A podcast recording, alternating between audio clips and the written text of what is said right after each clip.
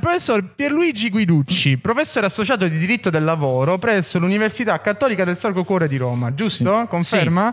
Nonché docente di storia della Chiesa medievale e storia della spiri- spiritualità in epoca moderna e contemporanea presso l'Università Pontificia Salesiana.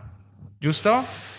E qui dobbiamo adesso fare dei... Corre- corre- correggo? Sì. Con la penna? Via. Sì, cioè nel senso che io ho insegnato due anni, è un po' lunga la mia storia perché ho un curriculum, io ho insegnato alcuni anni eh, storia della spiritualità e storia mh, della Chiesa medievale alla, mh, alla- all'Università Pontificia Salesiana Mm.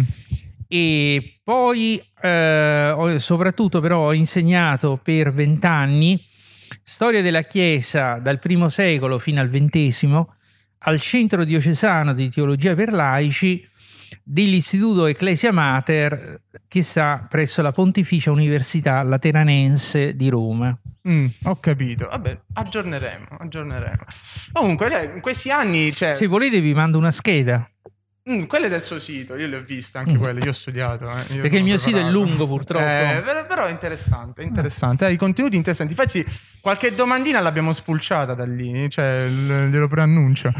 Ehm, vabbè, innanzitutto la ringraziamo vivamente per essere, per essere venuto, cioè ci ha dimostrato un entusiasmo che francamente era poco ipotizzabile. Grazie a voi, No, no, No, eh, guardi. io mi trovo bene poi. Allora, comunque, eh, noi ci siamo chiesti quando ci ha inviato la mail e quando abbiamo visto comunque che lei aveva pubblicato 5 libri. Non quattro. 5 libri, perché l'ultimo è appena uscito sul confronto Sì. Padre Pio ehm, Eh, su- sugli studi archivistici che eh, malgrado il covid che è stato un grossissimo problema io sono riuscito a fare per trovare dei documenti riguardanti proprio la storia dell'Università Cattolica del Sacro Cuore. E ho chiesto aiuto all'ordine dei frati minori e che mi hanno dato un grosso aiuto. E mm, ho chiesto aiuto anche ai frati cappuccini ehm, con, con collegamento a Padre Pio eccetera. Ho chiesto aiuto eh, all'archivio della mh, congregazione per la dottrina della fede un tempo si chiamava il Sant'Uffizio e così via dicendo Ma E- cioè, dire, comunque, mm, cioè, la cosa è... Ma quattro se- ce lo dica, ce lo dica in confidenza. Sì. Ce le aveva già pronte, vero? O le ha proprio fatte così in...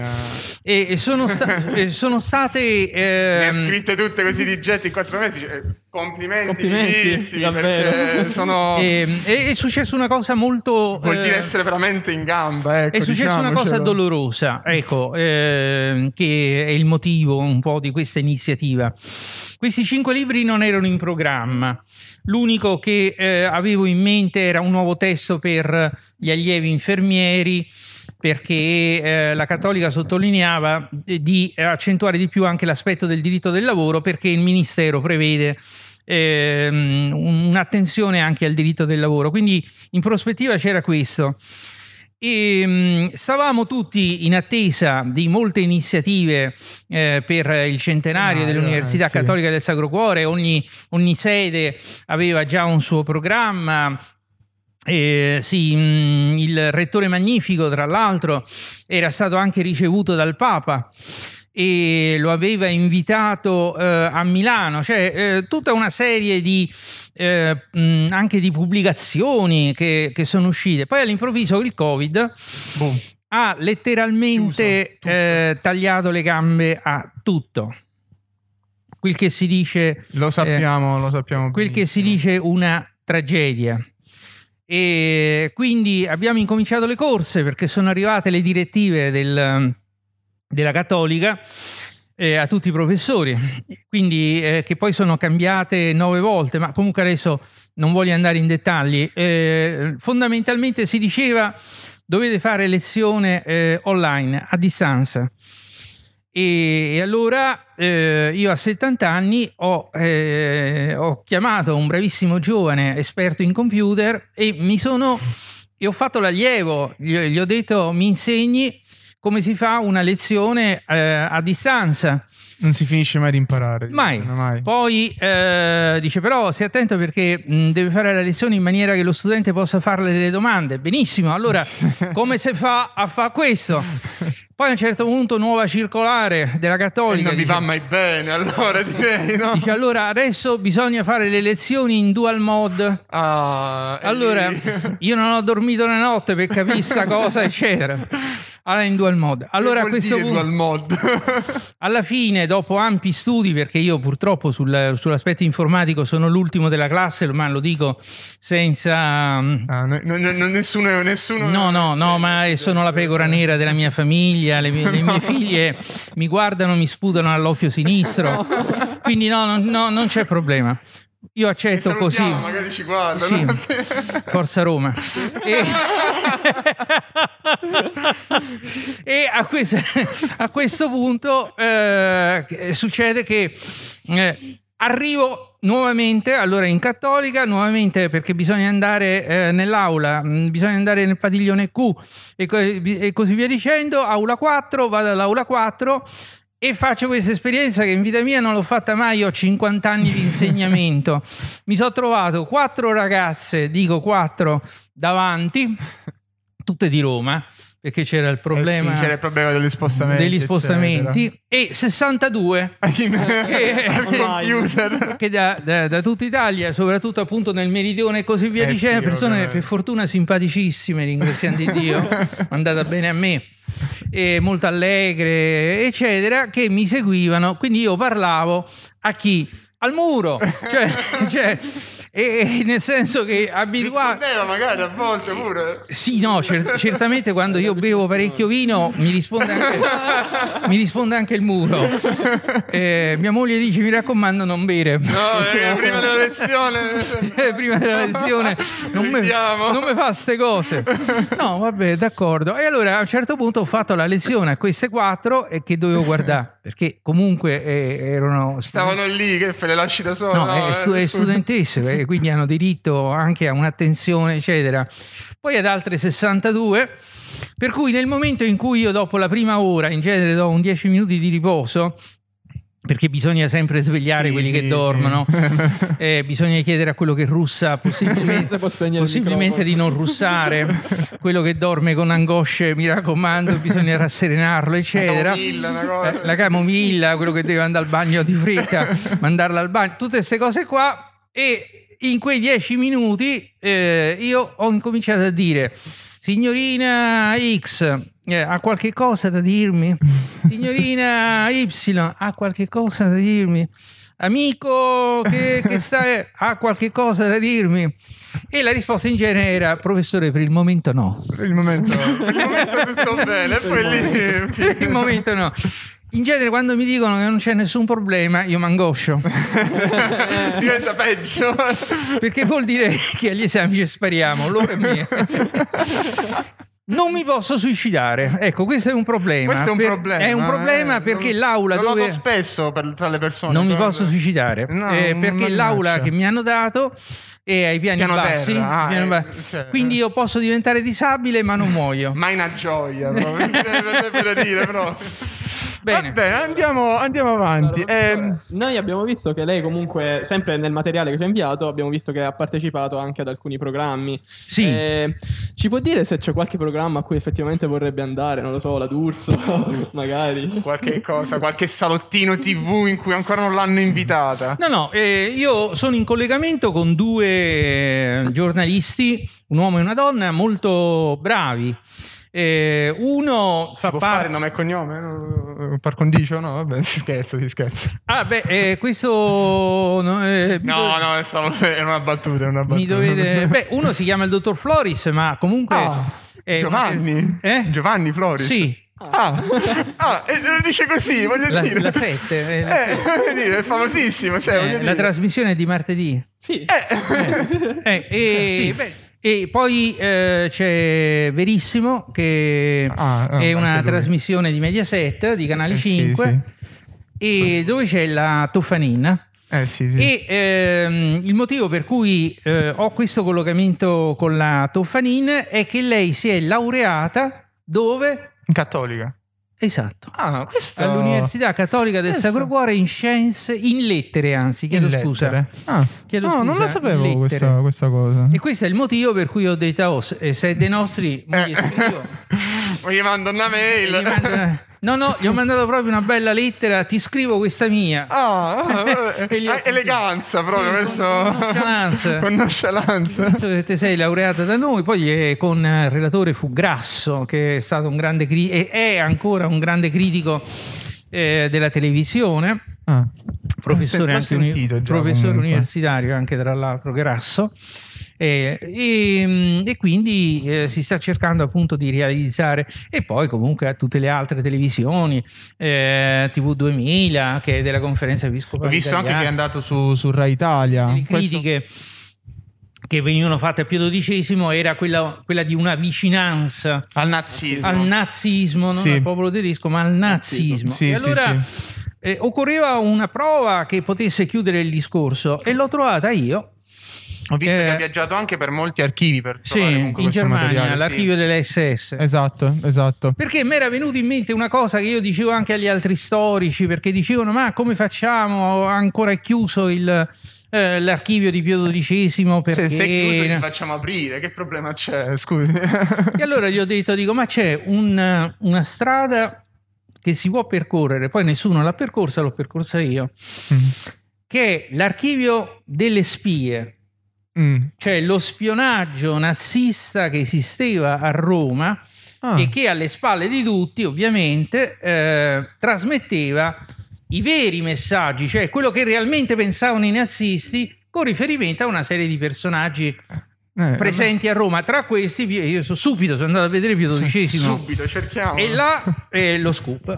Eh sì, ma... E ho pubblicato un libro che è stato un best seller, cioè il Terzo Reich contro Pio XII con la Sì, casa sì, editrice sì. San Paolo. Abbiamo lo, lo- dato È, un'occhiata. un- è sì, stato sì. un grosso bestseller per questo motivo, cioè perché ho pubblicato un documento nel quale inattaccabile, Inattaccabile. inattaccabile, nel quale una spia Io ci avrei eh, un po', cioè, comunque si viveva nell'epoca di guerra, ma si vive ancora tutt'oggi. Non so se ha letto gli scandali con eh, la- la- l'agente governativo che ha passato i dati alla Russia. Cioè, sì, io sì. un po' con l'ansia, no? Eh, ci spiano Sì. veramente, ci spiano. E non parliamo del, del semplice Zuckerberg, Facebook, e cose, ma proprio ci spiano, cioè, Sì. sanno chi siamo. sì. Un po' eh, si oggi, no? Cioè, sempre così. no? Sì, ma lo spionaggio ehm, c'è sempre stato, continua a esserci, sia pure con eh, modalità diverse. Eh, Nel senso che oggi quello che interessa è lo spionaggio industriale. sì, sì. E quando a un certo punto a Parigi, all'aeroporto di Parigi, ci fu una grandissima esposizione di aerei e così via dicendo, foto. arrivò un Tupolev eh, russo, io me lo ricordo come se fosse oggi, identico al Concorde francese. Che casualità! Mannaggia, oh, ci hanno uguale. Ovviamente io non vi posso dire per una questione anche di pudicizia. Non so se si può Eh, dire. qual era? Non si può dire, no, non si può dire, se no mi censurano subito. Non vi posso dire quello che dissero i francesi. Ah, eh, le parolacce eh, non so- Però ci certamente- mettiamo un bip alla fine se vuole noi, noi ci siamo No, eh. ma io sono molto preparato in parolacce in latino. Ah, Quindi- oh, eh, questo, questo attenzione perché potrebbero interessarci Quindi eh. in questa- in poi questa- mi fa un elenco io me lo, io me lo, me lo, me lo tengo Delle parolacce in latino su cui ho studiato i migliori anni della mia vita. Le usiamo contro qualche professore all'esame, magari non ha questa, queste conoscenze. Sì, Dice, eh, sì, no, io perdo subito il eh, contratto con la Cattolica, ma non importa. Lei non ci ha detto niente. Non no, non importa. Non si non importa, non importa. no. Allora, allora, cioè, mh, lei ha parlato con- prima di parlare con me, prima che io la bombardassi con 500 mail, mi scuso. No, no, no, no, anzi, magari facessero tutti così. Prima di questo io so che lei ha parlato col, col direttore, con il direttore Matteo e ci ha raccontato che nel suo studio custodisce una fotografia. Sì, Una fotografia di suo padre con eh, un certo, non so se lo conoscono, eh, un certo Agostino Gemelli. sì. Cioè, ci racconta un po', cioè, sia Gemelli come anche gli altri fondatori che lei ha, di cui comunque lei ha parlato nel suo libro. Nel suo, Sì, nel suo libro. ehm, Ci, ci racconta un pochettino se, gli hanno, se suo padre le ha raccontato com'era padre Agostino, se com'erano gli altri anche in generale, qualche, qualche vicenda, qualche cosa curiosa anche, qualche, qualche cosuccia. Che Insomma, qualche dire. gossip. Qualche gossip, Sì. sì, sì, esatto. Ho capito. quelli Allora- che ci interessano, quelli Sì, no, io l'ho frizzanti. capito che dobbiamo andare a finire là, però sempre là se va a finire, però ci devo andare con nonchalance. Con nonchalance, non è successo, eh, che Anche si perché- può fermare. No, anche perché se l'intervista la vedono i miei colleghi. no, no, no. no. Ecco. Comunque, al di là di questo, eh, mio padre era presidente di, di Azione Cattolica di Sant'Eusebio a Roma. Quindi siamo nel quartiere Esquilino.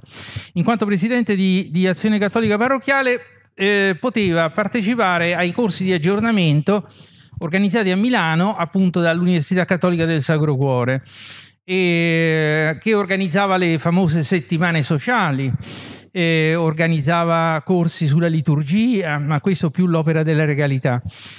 E, e quindi mio padre andò a Milano e eh, ebbe modo di incontrare direttamente padre Gemelli insieme anche alla- all'allora arcivescovo Lercaro che era poi arcivescovo di Bologna padre Cordovani che era uno dei più famosi oratori del tempo un domenicano che Mm. parlava alle piazze sono, sono de- delle figure straordinarie. E mio padre ebbe un'impressione bellissima perché eh, mh, l'immagine che aveva proprio di, ma- di padre Gemelli era l'immagine di una persona concreta, Mm, sì. eh, non diplomatica, che andava al sodo. I migliori sono quelli, e sono i migliori. E ti diceva esattamente quello che pensava. Ecco, questo io credo che sia stato uno dei pregi maggiori eh, di padre Gemelli, cioè quello di eh, non camuffarsi ma di dire esplicitamente quello che pensava davanti a determinate realtà, problemi, situazioni, eccetera. Poi ovviamente i suoi collaboratori a volte eh, sminuivano determinate affermazioni, mettevano 4 kg di zucchero, Ma magari invece... eh, un po' di miele Magari. e, e- e così via dicendo, per cui le lettere che poi firmava padre Gemelli erano anche battute a macchina da una segretaria molto gentile eh, a cui Armida Barelli dava delle mh, affettuose indicazioni e poi padre Gemelli firmava. Ma la, mh, il fascino, vorrei dire, ecco, vorrei dire il fascino di padre Gemelli, io lo vedo in questo, almeno per gli studi che ho fatto io, cioè in questa capacità eh, di dirti in faccia quello che È pensa. una capacità rara perché cioè, È io- rara, è molto rara, La molto maggior rara. parte delle persone tendono ad offendersi o addirittura a, Sì. a non capire nel momento in cui tu Sì. stai facendo una critica che magari la fai anche per, loro. Ed è Eh, interessante perché eh, proprio su Padre Gemelli ho fatto una delle tante scoperte di questo periodo. Al- pensi all'archivio, so, all'archivio eh, dell'Accademia dei Lincei, Accademia Nazionale dei Lincei a Via della Lungara, sono riuscito, eh, certo con l'aiuto anche dell'archivista, Mm. eh, il cui marito aveva insegnato all'Università Cattolica del Sacro Cuore, insomma è un'associazione... Insomma. Un'associazione delinquere. Un'associazione delinquere, ma di quelle che peggio del così poteva andare. magna magna. Sì, no, certamente, insomma.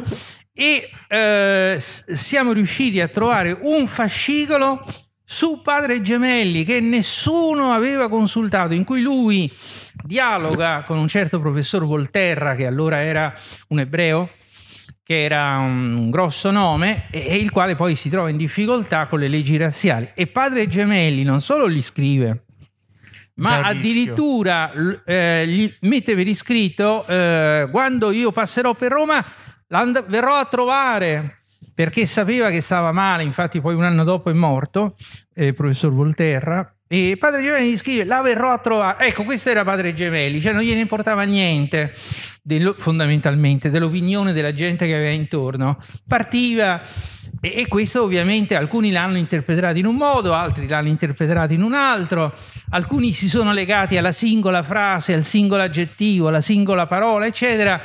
Però eh, per capire Padre Gemelli bisogna capire tutta la persona. Sì, allora sì. uno ha eh, immediatamente ha l'idea di chi era, altrimenti si rischia di fare come fanno, hanno fatto alcuni autori prendi una frase e su quella frase si Ci fa costruisci un personaggio. No, non, questo non, non si, può fare. Ma Non si per può nessuno, fare. per nessuno di noi, non si mai, eh, tutta la moderna psicologia, No, guai no, no. fermarsi su un dettaglio, mai. Non si giudica un libro dalla copertina. No, no, si guarda, no, no, si deve guardare poi- tutto il contesto. Quindi mio padre eh, gli piacque molto questo, questo discorso. Piacquero anche le relazioni di altre persone, molto preparate sulla liturgia, molto preparate sulla dottrina sociale della Chiesa. Però comunque Gemelli era Però Gemelli. quando Gemelli parlava eh, faceva impressione anche perché Gemelli era molto alto. Ah, questo- Era alto di statura Gemelli, altissimo tra l'altro. Per cui quando Di bella presenza. insomma. sì, eh, sì, beh, ehm, sì, certo, agli inizi una bella presenza, poi ebbe due incidenti automobilistici, quindi prima andò avanti con, con le stampelle e poi praticamente la deambulazione avvenne con una carrozzella, insomma, Mm. ecco. Però anche là eh, lui si è salvato grazie proprio al suo carattere, perché un altro con due incidenti automobilistici si sarebbe lasciato un po' andare. si sparava. E quello invece dai eh, c'è, c'è un incidente. E io vado avanti. Un altro incidente e ancora di più. E, e- e quindi il carattere di, eh, di padre Gemelli che a volte qualcuno ha visto come un fattore negativo beh è stato un fattore positivo perché è riuscito a mm, tenere testa a situazioni eh, dove ci voleva veramente una grinta sì, cioè sì. Gemelli eh, eh, poteva non essere un diplomatico su questo ci metto la mano che sul alle volte è fuoco. meglio. Sì, Diciamo, però cioè, eh, non abbiamo aveva paura, insomma. Anzi, se lo contrariavano parecchio, eh, succedeva come quando a un toro uno gli mette il panno rosso. Quello incazzare. Sì. Vabbè, dai, Ok, adesso andiamo un po' alle domande un po' più, più scottanti, diciamo. scottanti, Oh, diciamo. ringraziamo il Dio. Allora, allora ehm, noi abbiamo sempre letto tra, tra, le vari, tra i vari file, interviste che ci ha inviato, in particolare un documento su un nunzio apostolico che fu eh, diciamo, scoperto eh, appunto in un giro di prostituzione minorile. Ora, ehm, quello che noi abbiamo poi letto, oltre al fatto che comunque lei fa anche una rassegna, un po' di fatti, un po' sparsi per il mondo in cui sono verificati questi eventi, Anche nella Eh, storia in generale. sì, ma anche magari con lo scandalo di Boston, magari in cui si è visto che c'era una gran- un gran numero di... ehm, Sì, sì, l'ultimo in ordine cronologico, l'Australia. Ecco, Mm. per l'appunto. Ehm, ah, una cosa che abbiamo anche notato subito, è che la maggior parte delle volte ehm, quello, che va- quello che si va a fare, a- a- più- più- piuttosto gli abusati vanno a fare, è quello più di andare a ricercare subito eh, diciamo, in tribunale ragione, comunque sia chiedono un, diciamo, un risarcimento a livello economico che comunque sia ehm, diciamo per cancellare diciamo così o comunque per eliminare quella che è la, mm, il peso anche proprio legale sul, sul sacerdote o comunque su chi ha compiuto questo atto secondo lei eh, è giusto fermarsi a questo o comunque lei andrebbe a ehm, perseguire penalmente queste persone nonostante comunque gli abusati dicano no va bene basta il risarcimento economico e, e via Ma eh, la mia risposta è rapida. Primo punto è, è la corresponsabilità. Lo metterei ancora prima della, mm, della stessa domanda, cioè la corresponsabilità. Cioè, quanta gente sapeva e non ha parlato?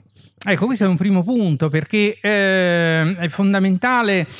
eh, anche nei procedimenti e così via dicendo, e anche negli stessi processi canonici, è fondamentale che ci siano delle persone che raccontino esattamente i fatti per cercare anche di capire. Quindi, principio di corresponsabilità. Secondo, il principio anche della responsabilità personale.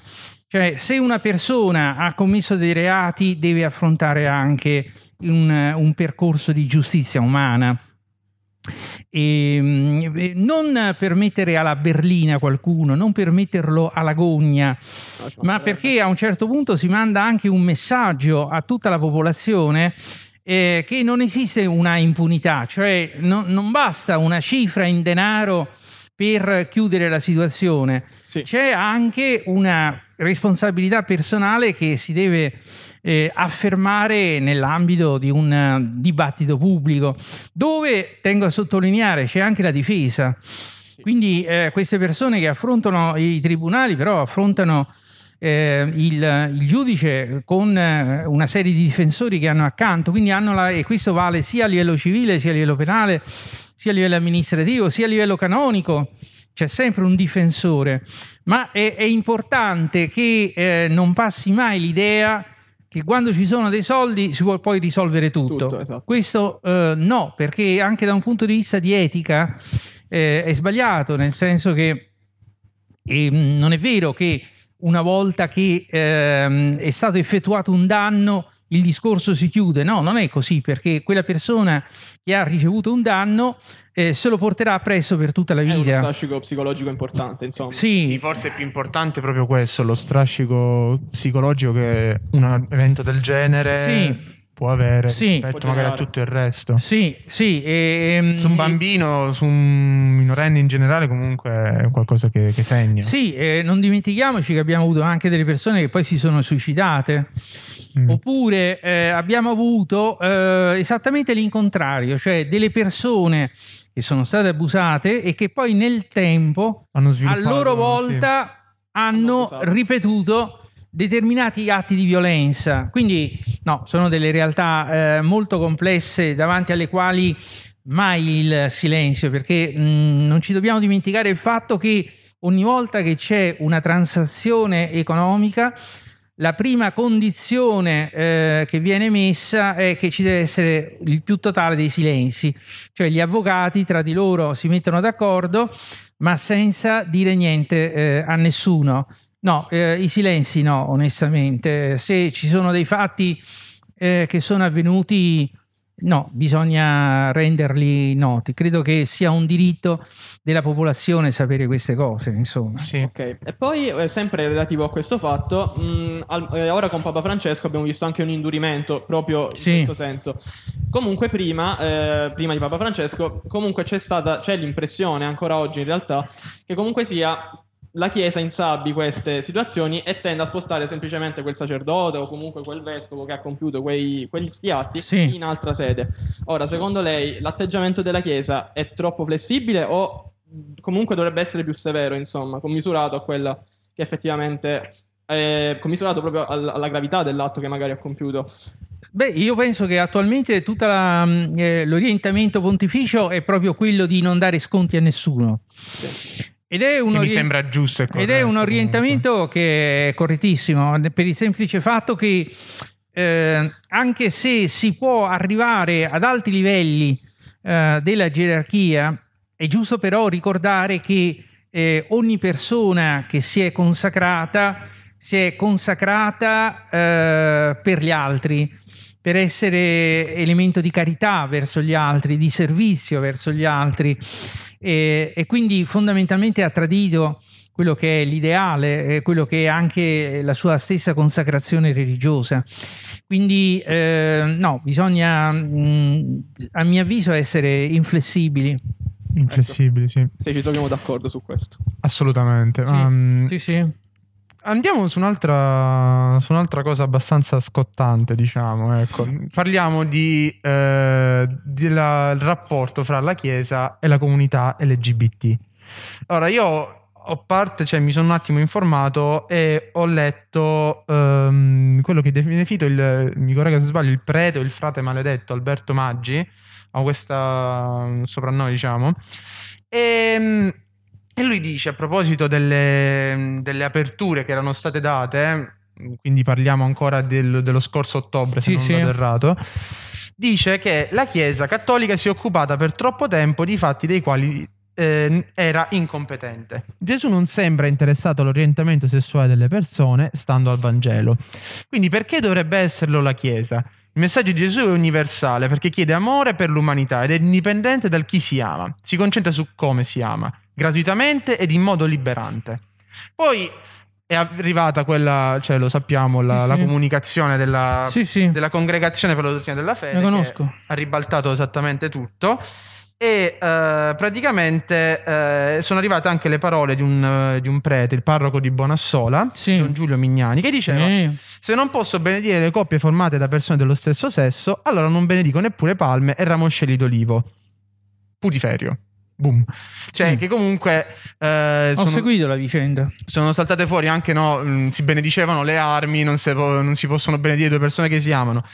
E adesso qui arriva un attimo la, la, domandona, diciamo, che abbiamo tirato fuori. Ultimamente la Chiesa, principalmente nella figura di Papa Francesco, sembrava aver dato parvenza di un'apertura nei confronti della comunità LGBT, in riferimento in particolare anche alle unioni matrimoniali, appunto, se non poi esaurire la discussione in nulla di fatto attraverso un comunicato della congregazione che abbiamo citato prima. E appunto ehm, questo dietrofront su, tut- su tutta la linea, eh, la Chiesa Cattolica si dichiara anche apertamente, dichiara apertamente che le coppie omosessuali non riceveranno mai la benedizione da parte della Chiesa. Come la vede lei questa vicenda, tutta in, in generale? Ecco. Ma eh, io credo che dobbiamo fissare dei punti chiari eh, che costituiscano poi eh, uno sviluppo successivo. Cioè il primo punto chiaro è il valore della persona. Che è sicuramente la parte più importante. Quindi eh, tutta la parola di Dio e, e poi in modo particolare ovviamente eh, stiamo parlando dei Vangeli e così via dicendo, le stesse lettere di San Paolo e così via dicendo, eh, centrano eh, l'insegnamento sul valore della persona. La persona è creata a immagine e somiglianza di Dio, la persona ha una sua vocazione, la persona ha una sua missione, la persona ha delle caratteristiche, tra cui la sessualità, l'affettività e così via dicendo. C'è tutto un mondo di sentimenti. Allora, ecco, nel momento in cui la Chiesa benedice determinate realtà, benedice la persona creata a immagine e somiglianza di Dio. Quelle che poi sono eh, le scelte personali che può fare eh, Tizio, Caio, Sempronio, lì entriamo nella loro sfera privata. Ma il, l'atto del benedire, eh, fu, eh, da un punto di vista di teologia dogmatica, sta a significare trasmettere una vita di grazia per la crescita spirituale di una determinata persona. Se poi questa persona si mette accanto ad altre persone, è una sua scelta. La scelta della Chiesa è trasmissione di grazia verso una persona che è considerata progetto di vita. Ecco, questo è il punto, cioè la, il concetto di vita è legato a un disegno salvifico è la persona ad essere salvata, è la persona ad essere santificata, è la persona a crescere in un ambito di diaconia della carità e così via dicendo. Quindi eh, tutto l'insegnamento, anche l'attuale insegnamento pontificio, è centrato su questa idea che a volte può anche non essere chiara e così via dicendo, cioè la Chiesa benedice ogni persona e quindi in questa maniera certamente non esclude nessuno. Ogni persona viene benedetta. Poi quelle che sono le scelte private diventano eh, un fatto eh, personale dove la Chiesa non può essere coinvolta in 300 scelte private. Ecco, eh, io ogni volta che incontro tantissime persone su questi temi assieme ricordo un punto. La Chiesa cattolica ha un miliardo e mezzo di fedeli. Allora a questo punto, nel momento in cui la, la Chiesa, che non è esperta in medicina, non è esperta in psicoterapie, non è eh, esperta in psicologia, non è esperta in sociologia e così via dicendo, ma è, eh, come dire, sacramento di salvezza, allora ogni volta che eh, esiste questo intervento eh, davanti a un miliardo e mezzo di persone, bisogna richiamare un, dire, un riferimento chiave che poi la gente può rispettare, può non rispettare, può accettare, può non accettare, e cioè l'uomo e la donna che si incontrano in un'esperienza di amore, che accettano di diventare collaboratori di Dio creatore, e che mettono al mondo dei figli che hanno la caratteristica di avere un'anima eterna. Quindi cioè, alla fine, mh, mm, comunque, nell'ottica, che la, nell'ottica di Maggi e Mignano, quindi alla fine, al di là dell'amore stesso e della di questo che ha detto lei, cioè del fatto che un uomo e una donna devono comunque rendersi partecipi dell'opera creatrice di Dio, Sì. no?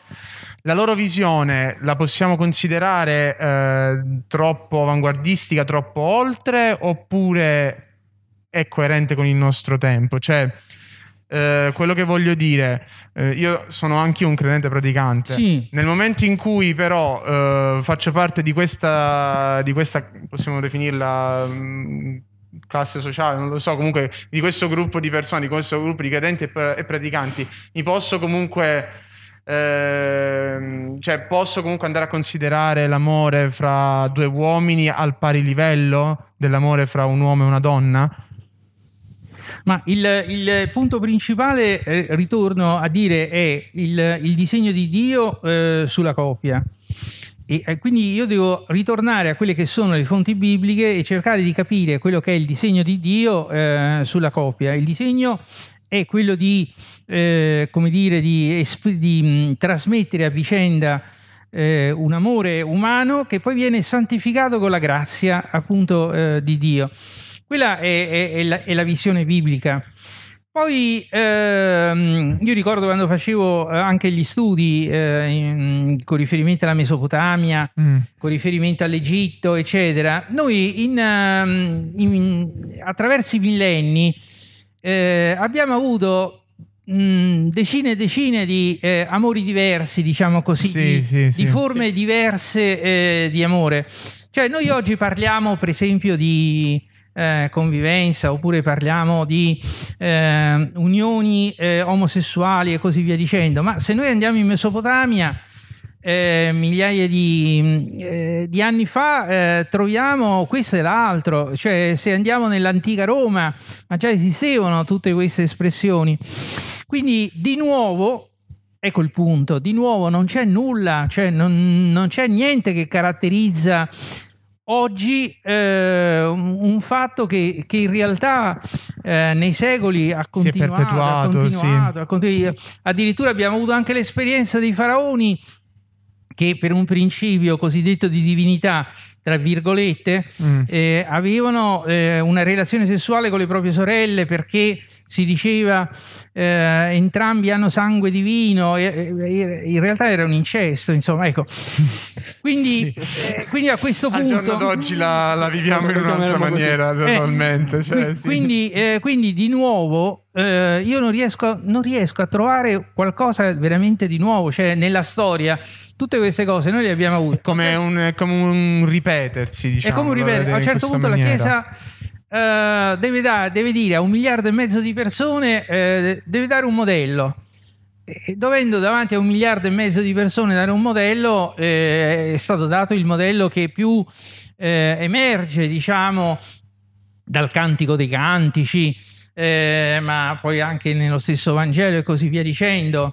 Cioè eh, un uomo e una donna che, che si sposano e che generano eh, dei figli. Qui c'è molto interessante, eh, quando io andai a studiare le nozze di Cana eh, in, in Terra Santa, Sì. diciamo, dove ho studiato e così via dicendo. È molto interessante perché eh, a un certo punto uno si chiede, ma insomma, eh, un miracolo con un vino. Mm.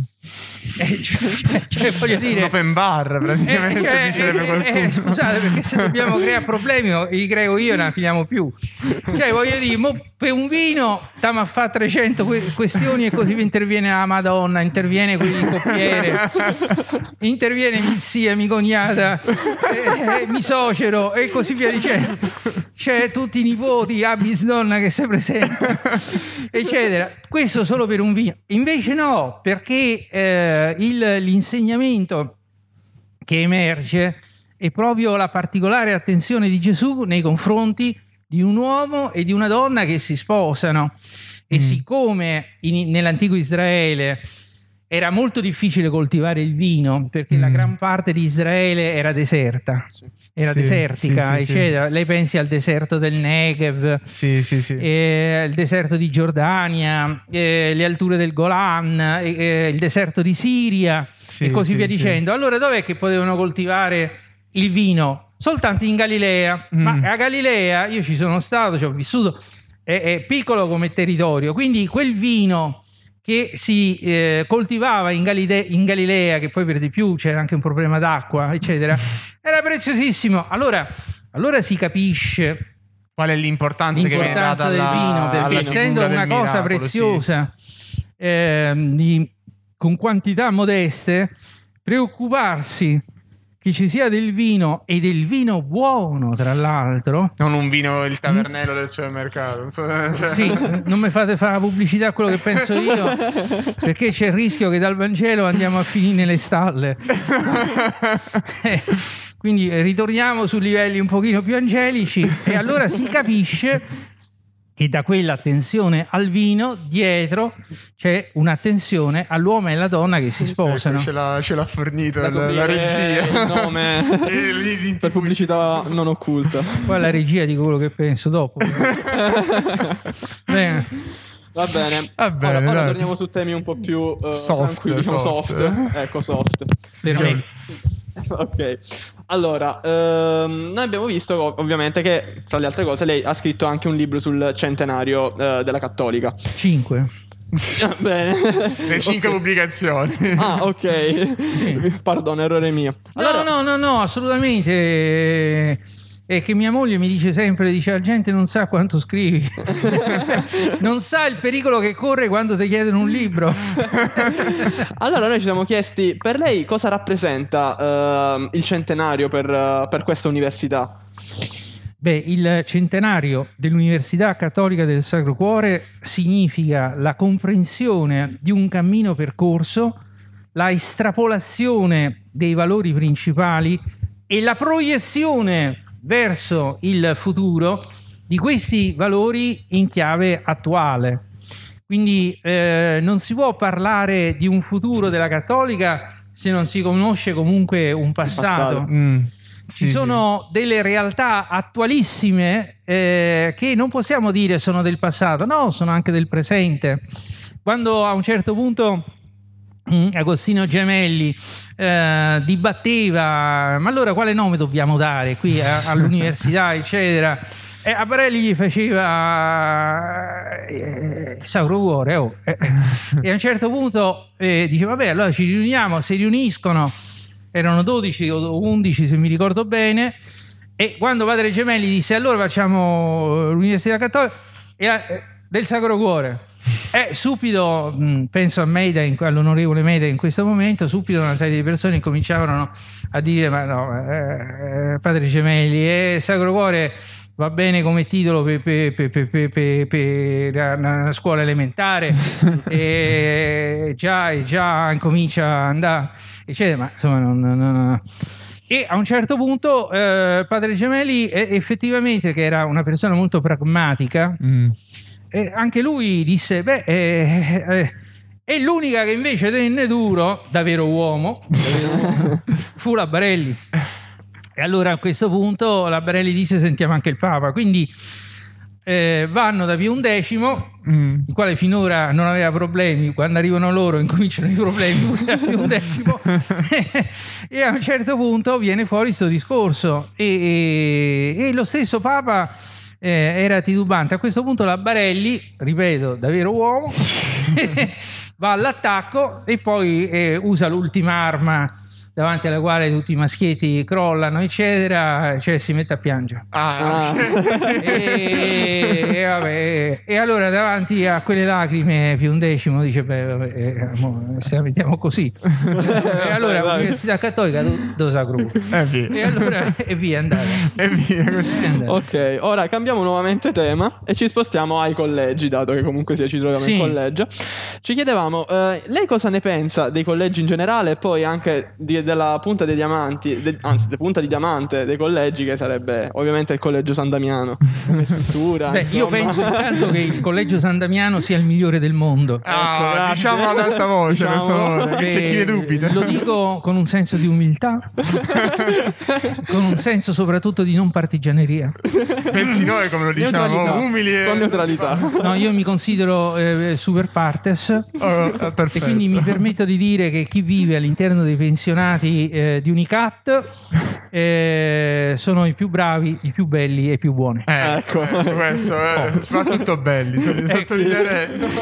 No, questo è, ve lo dico proprio in umiltà, in, nella- nella- proprio in uno stile francescano, eccetera. Sì, eh, Il punto fondamentale dei pensionati è proprio quello di costituire un, un clima familiare che eh, offra delle risposte, cioè non soltanto eh, offra ovviamente la possibilità di dormire, eh, il vitto e così via dicendo, ma offra anche degli input che eh, siano delle forme di accompagnamento della persona. sì, Quindi a livello ludico, Noi, le, noi no? le viviamo pienamente. Lo qui, sport. lo sport. Quindi eh, a livello sì. culturale, incontri, eh, film, tavole rotonde, e momenti Questo di- che stiamo facendo noi adesso. quello che anche. stiamo facendo noi adesso, che eh, lo stanno facendo mm, in, in tante altre parti anche dell'Università Cattolica e, e che sta dando degli ottimi risultati, devo dire.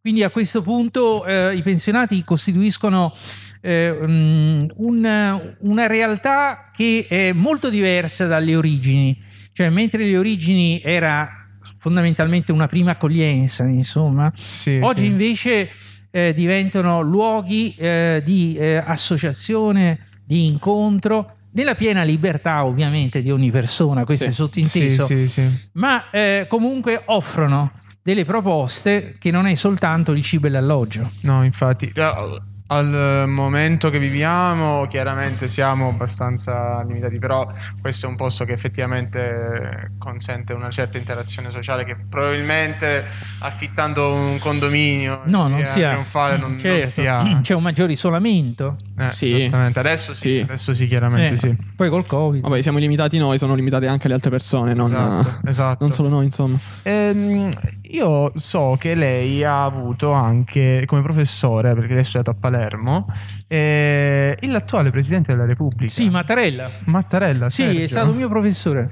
Eh, Ma cioè, ce lo racconta un po' così. Ho dato un anche... esame con lui. È andato bene, per fortuna. È andato bene. Per dato fortuna. 30 lode. Ah. Sì, abbiamo- perché il, eh, il professor Martarella, giovanissimo tra l'altro, mh, era assistente di, eh, dell'allora ordinario eh, il professor Pietro Virga, Mm. il quale inse- eh, a Palermo insegnava diritto costituzionale ma anche diritto amministrativo. Grande avvocato, Pietro Virga, famosissimo in Sicilia. Eh, io premetto che sono romano di Roma, Sì, sì. però dal 1968 al 75 mio padre ebbe una promozione al Banco di Sicilia e quindi la famiglia dovette andare alla presidenza.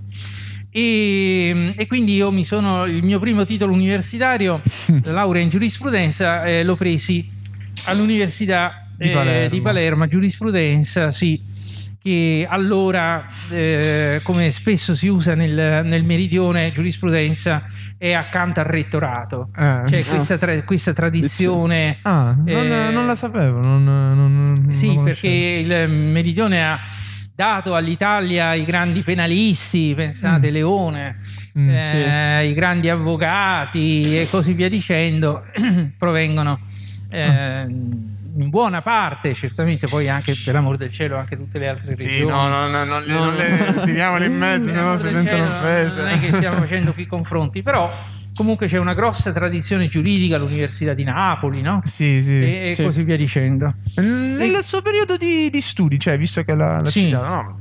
A parte studiare, cosa i suoi hobby? Cioè, la sua Volontariato. passione? Come? Il volontariato. Ah, Eh, il volontariato e l'azione cattolica, cioè il volontariato da un punto di vista sociale.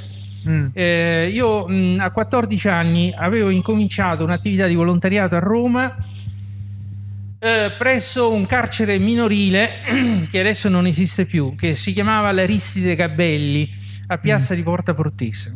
C'era allora come direttore Ignazio Sturniolo e lì incominciai con alcuni giovani di azione cattolica, eh, andavamo là a- al Gabelli Mm. e, e giocavamo a pallone con questi carcerati. Ah, volontariato meraviglioso. allora. Meraviglioso. Beh, sì. Poi a un certo punto là a Roma eh, conosco un, un prete che giocava a carte Ah. e una volta poi eh, mi sono messo a giocare a carte anch'io con questo prete. E a un certo punto barava. barava in una maniera. Allora, io di, eh, si chiamava Don Agostino. Allora a questo punto io dicevo, Don Agostino, mo basta, eh, perché sta barata. Tre... eh. A un certo punto il, l'allora direttore, adesso è morto, il dottor Ignazio Sturniolo, una volta mi chiama, dice, sa Pierluigi, io non ero ancora laureato, cioè, ovviamente, e dice, sa Pierluigi, io, lei si senta libero, ma lei sa chi è Don Agostino? Dico, guardi, è uno che bara, no? È bara. anche un'altra cosa. Dico, e chi è? È il segretario di Stato del Papa, è Ah. il cardinale Casaroli. Ah, Il cardinale Casaroli, nei momenti eh, di libertà, nei momenti... parava a carte nel carcere. faceva volontariato e siccome il clima intorno Era quello che era comunque. Cioè, era adesso non vado in truffaldino, dettagli, diciamo. qualche reato avevano commesso diciamo Eh, fino, allo- lì. fino all'omicidio e allora a questo punto e sempre là successe un altro fatto visto che vi piacciono i gossip a voi Sì, viviamo per quelli ormai. Eh, il direttore mi chiedeva, dice, ma perché eh, voi volete fare volontariato? Che volete fare di volontariato? È una partita a calcio. Ah, benissimo. Allora schierammo mezza azione cattolica mia a portare al Gabelli e, e- e dall'altra parte avevamo la crema della sala Genca dove c'erano quelli condannati i quali sentirono, si sentirono un onore personale di combattere contro di noi. Perdemmo 32 a 0 È una partita equilibrata. e eh, due dei miei stettero per tre settimane a letto così. Più di là che di qua. Diciamo. All'insegna del fair play. A questo Sì. punto eh, io dissi, signore, come apostolato ho fallito. Volevo fare dell'apostolato, ma ho sbagliato tutto perché mi telefonava la madre di uno che poi è diventato un generale dell'aeronautica militare. Ah, quindi Ovviamente non posso fare nomi e cognomi. può. Che mi diceva sì. Pierluigi, io sono tanto felice che mio figlio sta con te, ma no al carcere. No, al carcere no. Oh. E a un certo punto eh, salutai tutti, salutai il direttore, eccetera, e feci queste scale per andare via. E sulle scale incontro uno del- dei cappellani. Mm. Erano due gesuiti, non posso fare nomi e cognomi perché poi Ok. sono diventati nomi famosissimi, tra l'altro. Ah, più di Floris all'inizio Eh, addirittura. no, no, ah, no, anche dopo spirituali, però insomma. e allora io dissi, dico, te- vi saluto perché ho fallito. Come hai fallito? ho fallito. Abbiamo, a parte il fatto che abbiamo perso in una maniera indegna, ma poi, come siamo dei cattolici, andiamo bene. ma eh, cioè, c'ho due a letto, eccetera. No, Pierluigi, no. No. Non dire così. Risolviamo il problema, ci pensiamo noi. Eh, Se questi poveri giovani conoscono quel linguaggio, noi faremo il loro linguaggio e ci faremo così conoscere. Dice tu non ti preoccupare, chiedi la rivincita. "Ma perché devo rivincita? C'ho due a letto ti così. eccetera." Non ti preoccupare. Perché c'è il nostro collegio del Gesù a Piazza del Gesù, cioè guardando la chiesa del Gesù sulla destra sì, sì. Che verranno tutti gli- i nostri studenti, bravi ragazzi sopra Bravi ragazzi. del collegio del Gesù. Eh, oh, eh, allora io so- sono ritornato e ho detto, dico, chiediamo la rivincita. Vai. Anche domani. No, Con calma. Eh, giovedì della prossima settimana. Allora, giovedì della prossima settimana eh, io mi presento perché almeno uno dell'azione cattolica Doveva no, stare, no? stare, eccetera e poi vedo sti ragazzoni Sti bravi ragazzi. Sti armati. Vegas, praticamente. uno era dell'Africa uno eh, Centro America eh, tre, Brasiliano coi piedi buoni. Eh, già. tre tedeschi Ah, no perché eh, non avevo detto che è un collegio internazionale Ah, ok, ok, questo non c'era sfuggito. Sì, Co- sì. collegio internazionale eh, della compagnia di Gesù allora a un certo punto tutti schierati poi arriva uno dei due cappellani famosissimo e mi fa Pierluigi tu non ti preoccupare metti in porta Il non ti preoccupare, però, mia. Da quel momento è iniziata la partita. Il dialogo è stato allo stesso identico livello. Ah. I metodi di dialogo sono stati gli stessi. Le gentilezze reciproche sono state le stesse. Fatto sta che noi siamo riusciti a vincere per eh, 18 a 4 Ah. addirittura, e riuscimmo anche a mettere a letto due di loro. Ah, eh, beh, la rivincita. Giustizia è stata fatta, quindi. Da, da quel momento in poi eh, il rapporto è stato ottimo con eh, tutti i vari amici, diciamo così, eh, della Risside Cabelli, anche se, se ci siamo astenuti dal Beh. giocare a calcio, ma abbiamo preferito le carte. No, vabbè, no, sì, è un po' più, un po' più leggero, diciamo. Ha qualche aneddoto che ci può raccontare, divertente ovviamente, da gossip, da- di quando ovviamente ora è professore o anche da quando era studente? Qualche cosuccia su cosa? Beh, eh, diciamo che ehm, eh, gli aneddoti principali sono, sono quelli che riguardano soprattutto il momento degli esami. Eh, lì, lì sì si fanno certe Perché risate. eh. eh, diciamo durante le lezioni ormai eh, c'è una media di un, un 6% che serenamente si addormenta e io dico sempre dormite pure ma non russate. È solo io chiedo solo questo, non russate perché devo fare lezioni. O quantomeno russ- russate silenziosamente. Oppure andate ufficialmente alzate la mano, andate al bagno, abbiamo risolto il problema. E quindi eh, lì più o meno le cose vanno bene. Al momento dell'esame eh, ci sono i diversi malori. E, e questi malori sono aumentati adesso che devo fare gli esami eh, online.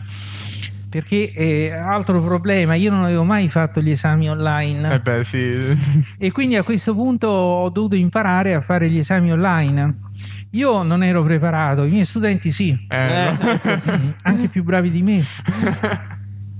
E allora ci sono state varie dinamiche un pochino così eh, delicate. Ad esempio, eh, basta- l'ultima fase di esame che c'è stata, e c'è stata una, una signorina che mi faceva: eh, Mi scusi, professore, non ho capito la domanda. La domanda era molto semplice: le competenze del distretto sanitario di base. E, e questa mi faceva: Professore, mi scusi, io non ho capito la domanda.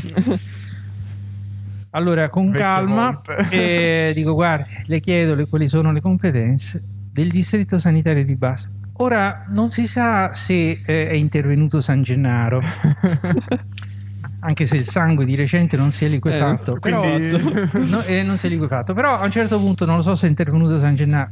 Può essere intervenuto San Giuseppe da Copertino.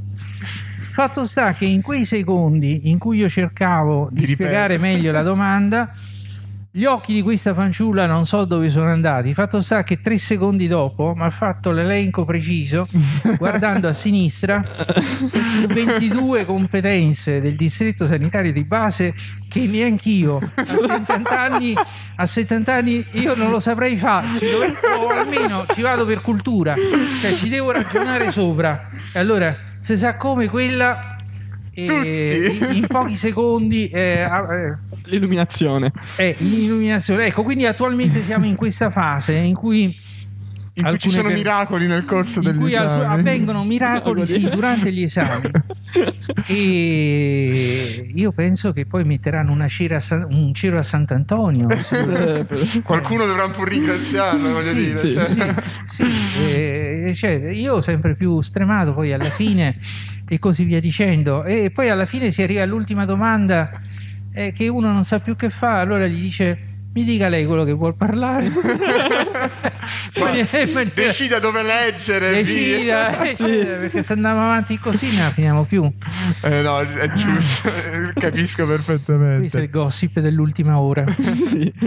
Ehm, io direi di, di, di avviarci verso la chiusura. Ci dice un progetto che, aveva, che ha in cantiere per il futuro? Una sesta pubblicazione, magari. Sì, il, eh, il progetto immediato eh, riguarda la prossima beatificazione di Armida Barelli. Mm.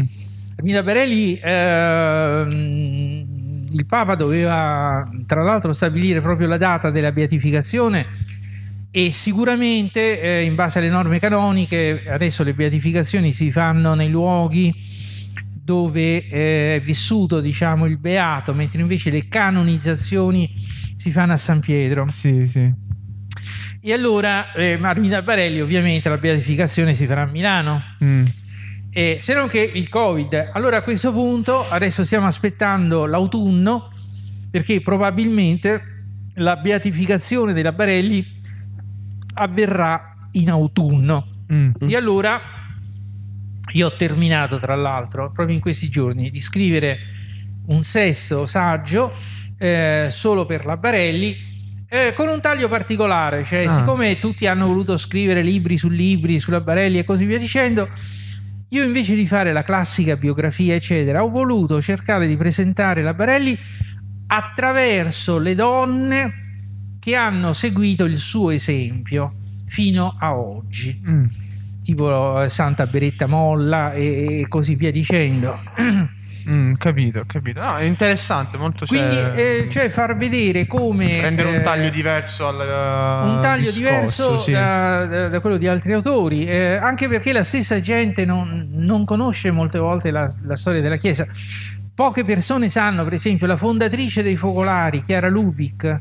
Sì, Chiara quella- Lubic era una dirigente dell'azione cattolica, Sì, insomma. ci hanno fatto uno speciale su, su- in due serate su, su Sì, addirittura lei per- eh, affrontò tre anni di scuola di propagandista, Mm. come avvenne per mia madre, tra l'altro, eccetera, per diventare proprio propagandista di azione cattolica. Mm. E, mm, e poi, tra l'altro, nessuno sa che il, eh, Chiara fu il, um, un nome successivo perché il, nome di battesimo di Chiara Lubic era Silvia. Ah, Ah. Lei è stata battezzata da Silvia.